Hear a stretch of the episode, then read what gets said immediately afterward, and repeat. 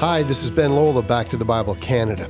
Today we begin week three of our current series on 1 Corinthians with Dr. John Neufeld, and we're looking at the topic of spiritual people. So let's now turn to 1 Corinthians chapter 2, verses 14 to 16.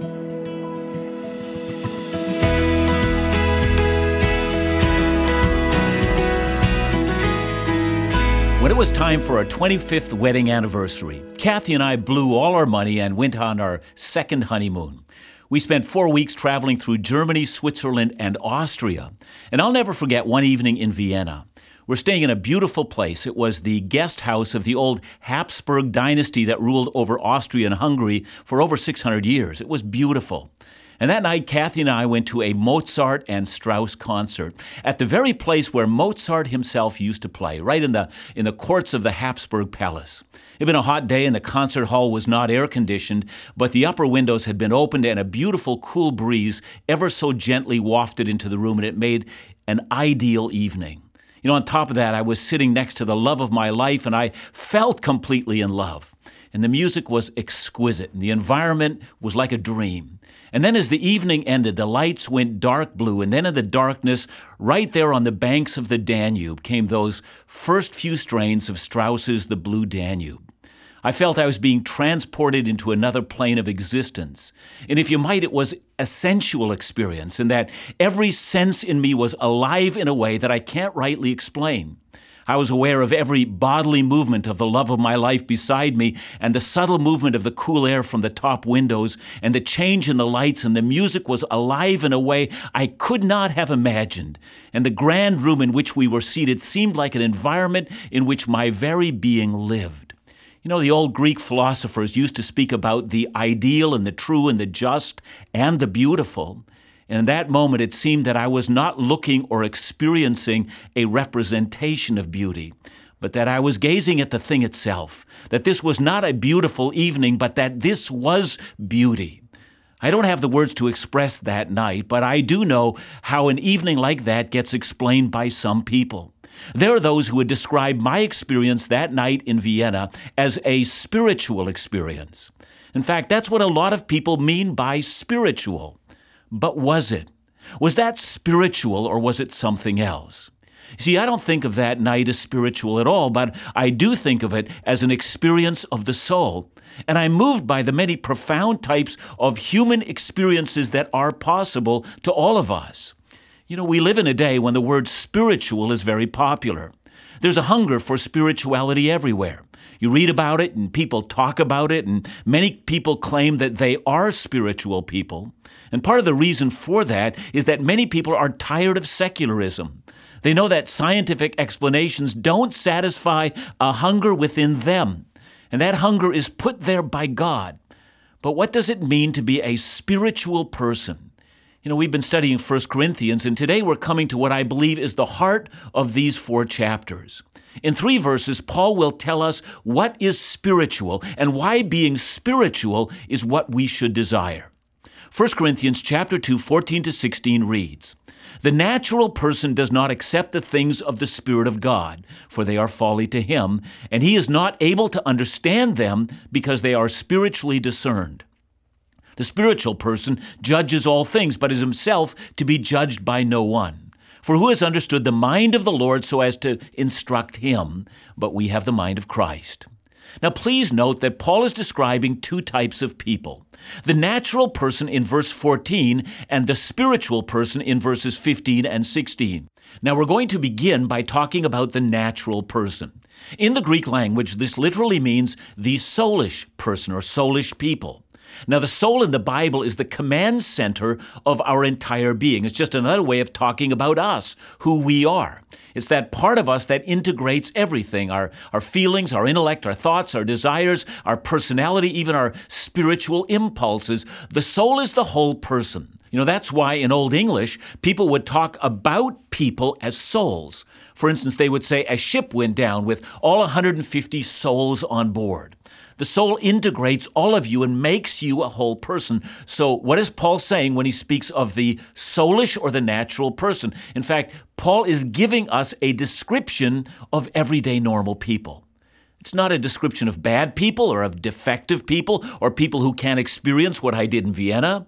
But everyday normal people It's a description of the human condition.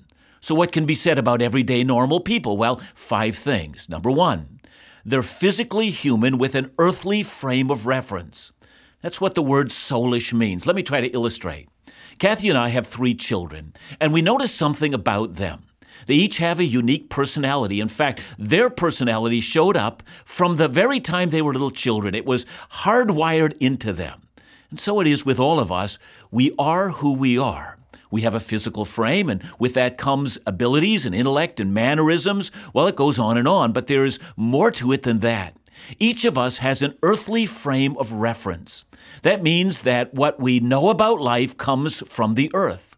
This means that we have all been influenced on this earth. Our parents, our teachers, what we've read, the music we love, the movies we watch, the culture we live in. All of that shapes our view of things, and it also dictates how we respond to things, the kind of things we pay attention to, and the kind of things we ignore.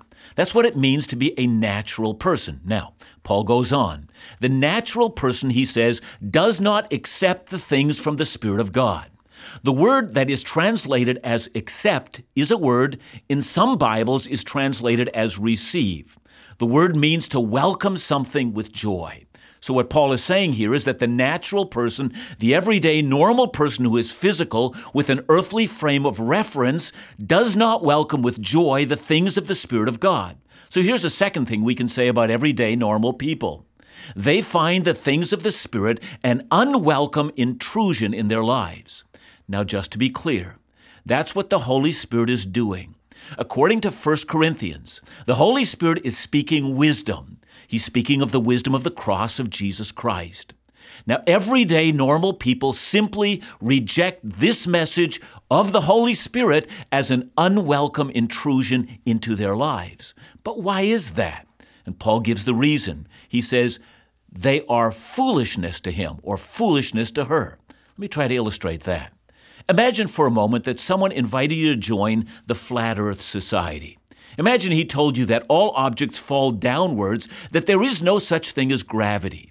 He goes on to say that if the Earth were spinning swiftly through empty space, well, birds would fly right off the world. Now, even if you can't explain the scientific principle of gravity, you probably would reject that person as foolish. Well, why is that? because you have been programmed to reject it through your teachers, who have set the stage for the kind of worldview that you have presently adopted. So then, why do normal people not welcome the message of the Holy Spirit? Well, the answer is they quickly reject what they have been programmed to reject. Indeed, Nothing on earth prepares you for a God who became a man and died on a cross. This matter, says Paul, is spiritually discerned, and therefore they don't understand it. Now, that word understand can be misleading. Here's why. The message the Holy Spirit is relating to our world is simple to understand.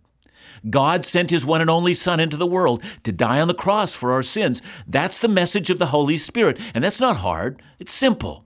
We don't need the Holy Spirit to read and understand large parts of the Bible. I know non Christians who know and understand the Bible quite well, but they reject what they understand. Anyone with appropriate reading skills can understand this book. Well, if that's so, what does Paul mean by understand? The Bible word for understand does not mean intellectual understanding. In fact, the word understand is often translated as know. So, for instance, in Genesis 2, we are told that Adam knew Eve and she conceived and gave birth to a son. Sometimes the Bible uses the word know to speak of the love life of a husband and a wife. And so, to know is to know at a deep, intimate level. It's to know in our minds, but also in our experiences, in our joys, in our loves, in our passions, in our desires, in our whole experiences. So, do you see what Paul is saying about normal people? He's saying they don't embrace and submit to the realities of the cross. They aren't able to experientially come to terms with Christ on the cross. And why is that? Because, says Paul, these things are spiritually discerned. Here's now the final description of everyday normal people. They can't see the value the cross would mean to their lives. But you might say, I don't understand. How can someone not see the value of sins forgiven, of peace with God, of a secure eternity, and power for living today? How can you not see the value of that? And the answer goes all the way back to the beginning. They view life from an earthly frame of reference. Their soul, their body, their mind, their intellect, their feelings, their abilities and skills, all these things are programmed on earth. They're normal people, and to be normal is to miss the dynamic of being spiritual people. Let me tell you about normal people. Normal people don't plan their eternity. Normal people don't experience God. Normal people don't understand the mystery of the wisdom of the ages. They're going to live their 60 to 100 years on this planet, and then they're going to be launched into something they're unprepared for. They will be launched into eternity, and even so, they can't see the value of this. And when we come back, we're going to see how being spiritual transforms everything. The difference that Paul outlines here between normal people and those who are spiritual is critical to understanding this book. When we witness and share our faith with unbelievers, these are the sorts of beliefs that we encounter. It's a good reminder for us that it's only through the grace and power of God that any of us can indeed be spiritual in the way that the Bible describes it. After this short break, Dr. Neufeld will explain three things that truly define a spiritual person.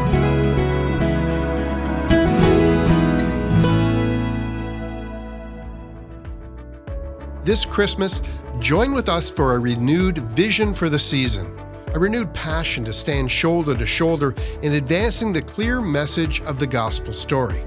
For us, a child is born. Well, December is the time of year that sets the tone for the new year of ministry ahead. Your gifts ensure the gospel message is heard across the nation. So, whether you're a long standing partner in ministry or you've recently been impacted by any of the Bible teaching programs of Back to the Bible Canada, could we ask you to stand with us this month in our effort to raise $465,000 by December 31st? Your gift, among other committed ministry partners across Canada, will sustain and grow this Bible teaching ministry into 2020. Please consider sending your gift to support the ministries of Back to the Bible Canada today. Call us at 1 800 663 2425 or visit us at backtothebible.ca.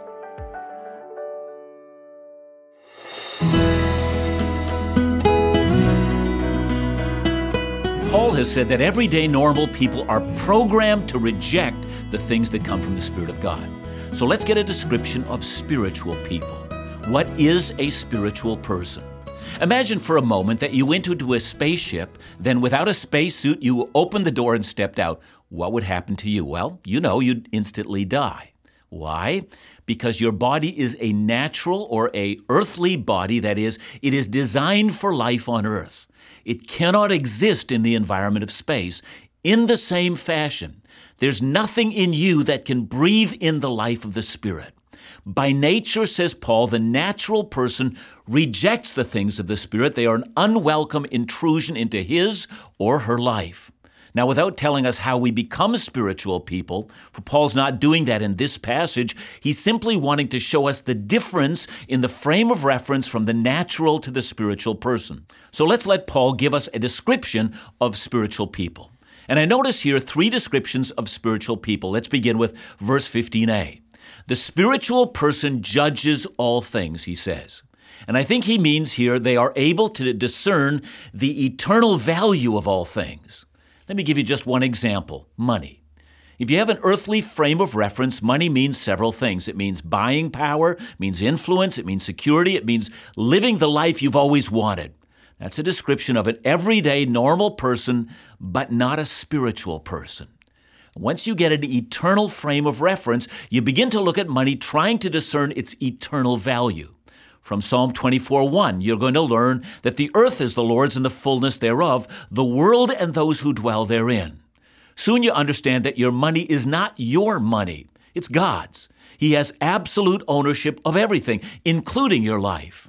Now money becomes an expression of stewardship, how to properly manage it for the glory of God.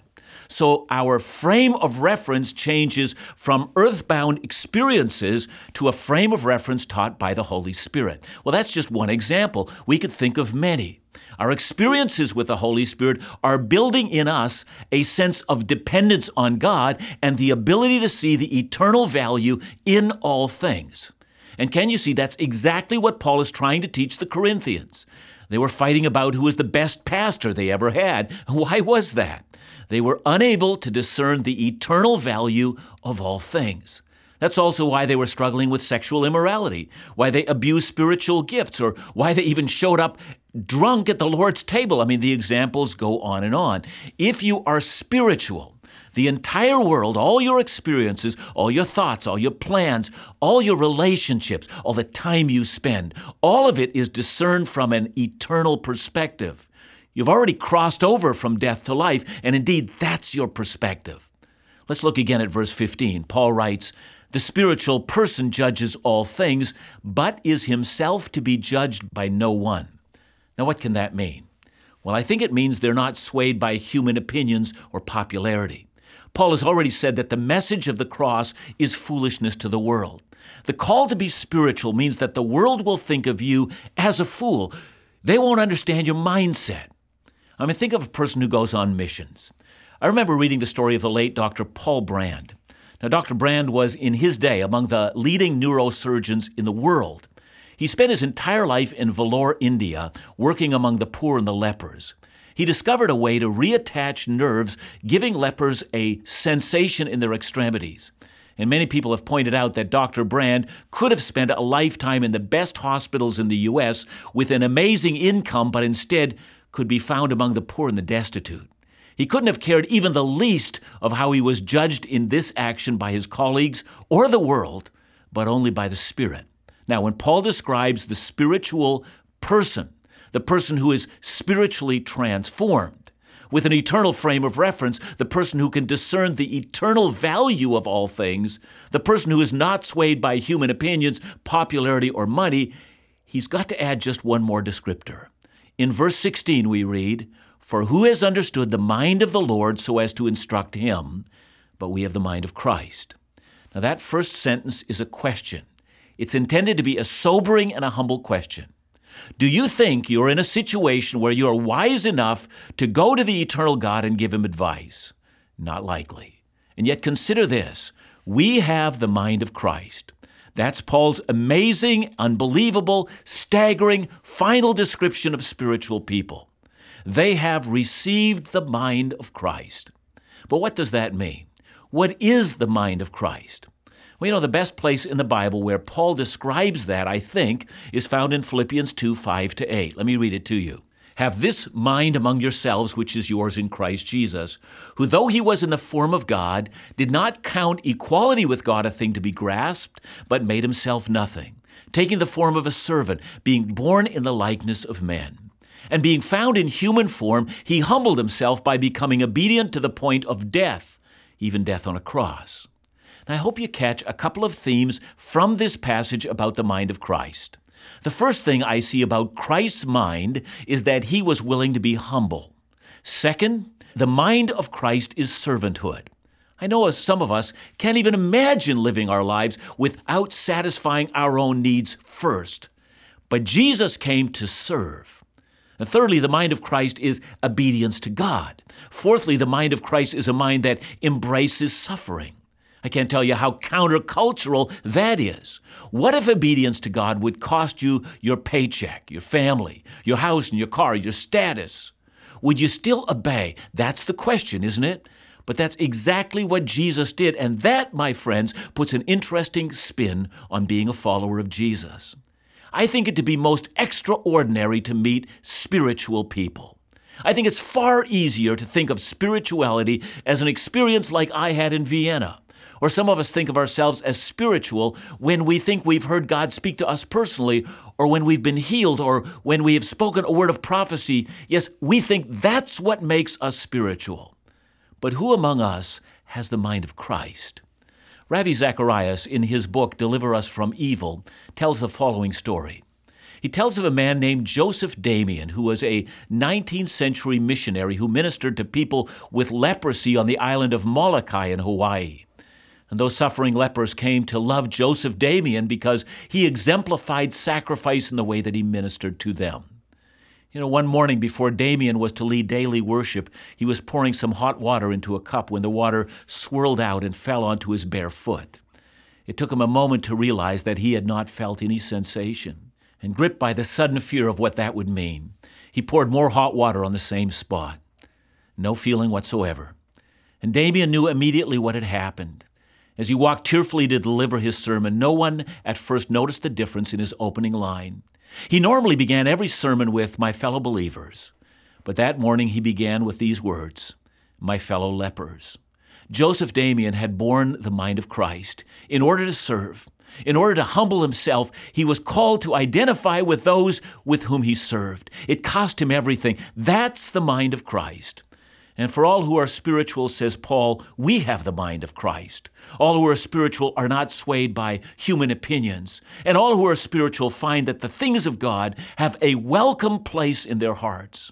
And that is why only spiritual people will ever understand the Bible in such a way that when they read it, they rejoice in what they see and make room in their hearts for that which comes from the Spirit of God. And as we continue to study Corinthians, we will find that, that this is the mindset that must permeate the people of God. Love the Word, love the teachings that are found in it, love Jesus and his mindset, and gravitate to that which comes on high. You want to change the world? That's the way to do it. Heavenly Father, may this be our mindset. May we grow to become spiritual in all things. In the name of Jesus, our strong Lord, we pray. Amen.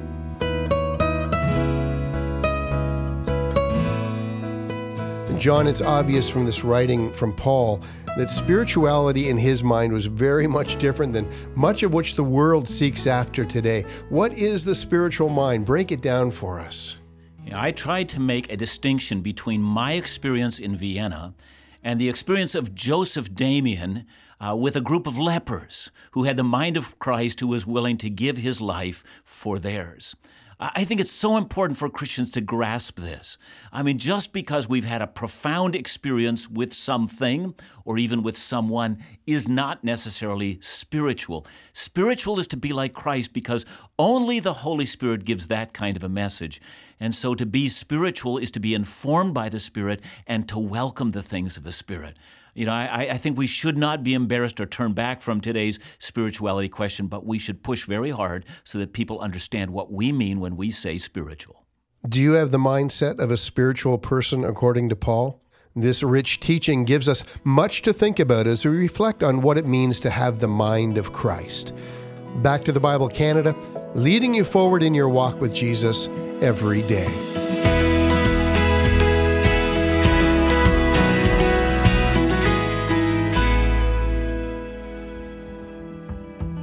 Truth in Life Today with Dr. John Neufeld provides regular, insightful interviews with Christian leaders into some of the most provocative and current issues of the Christian life.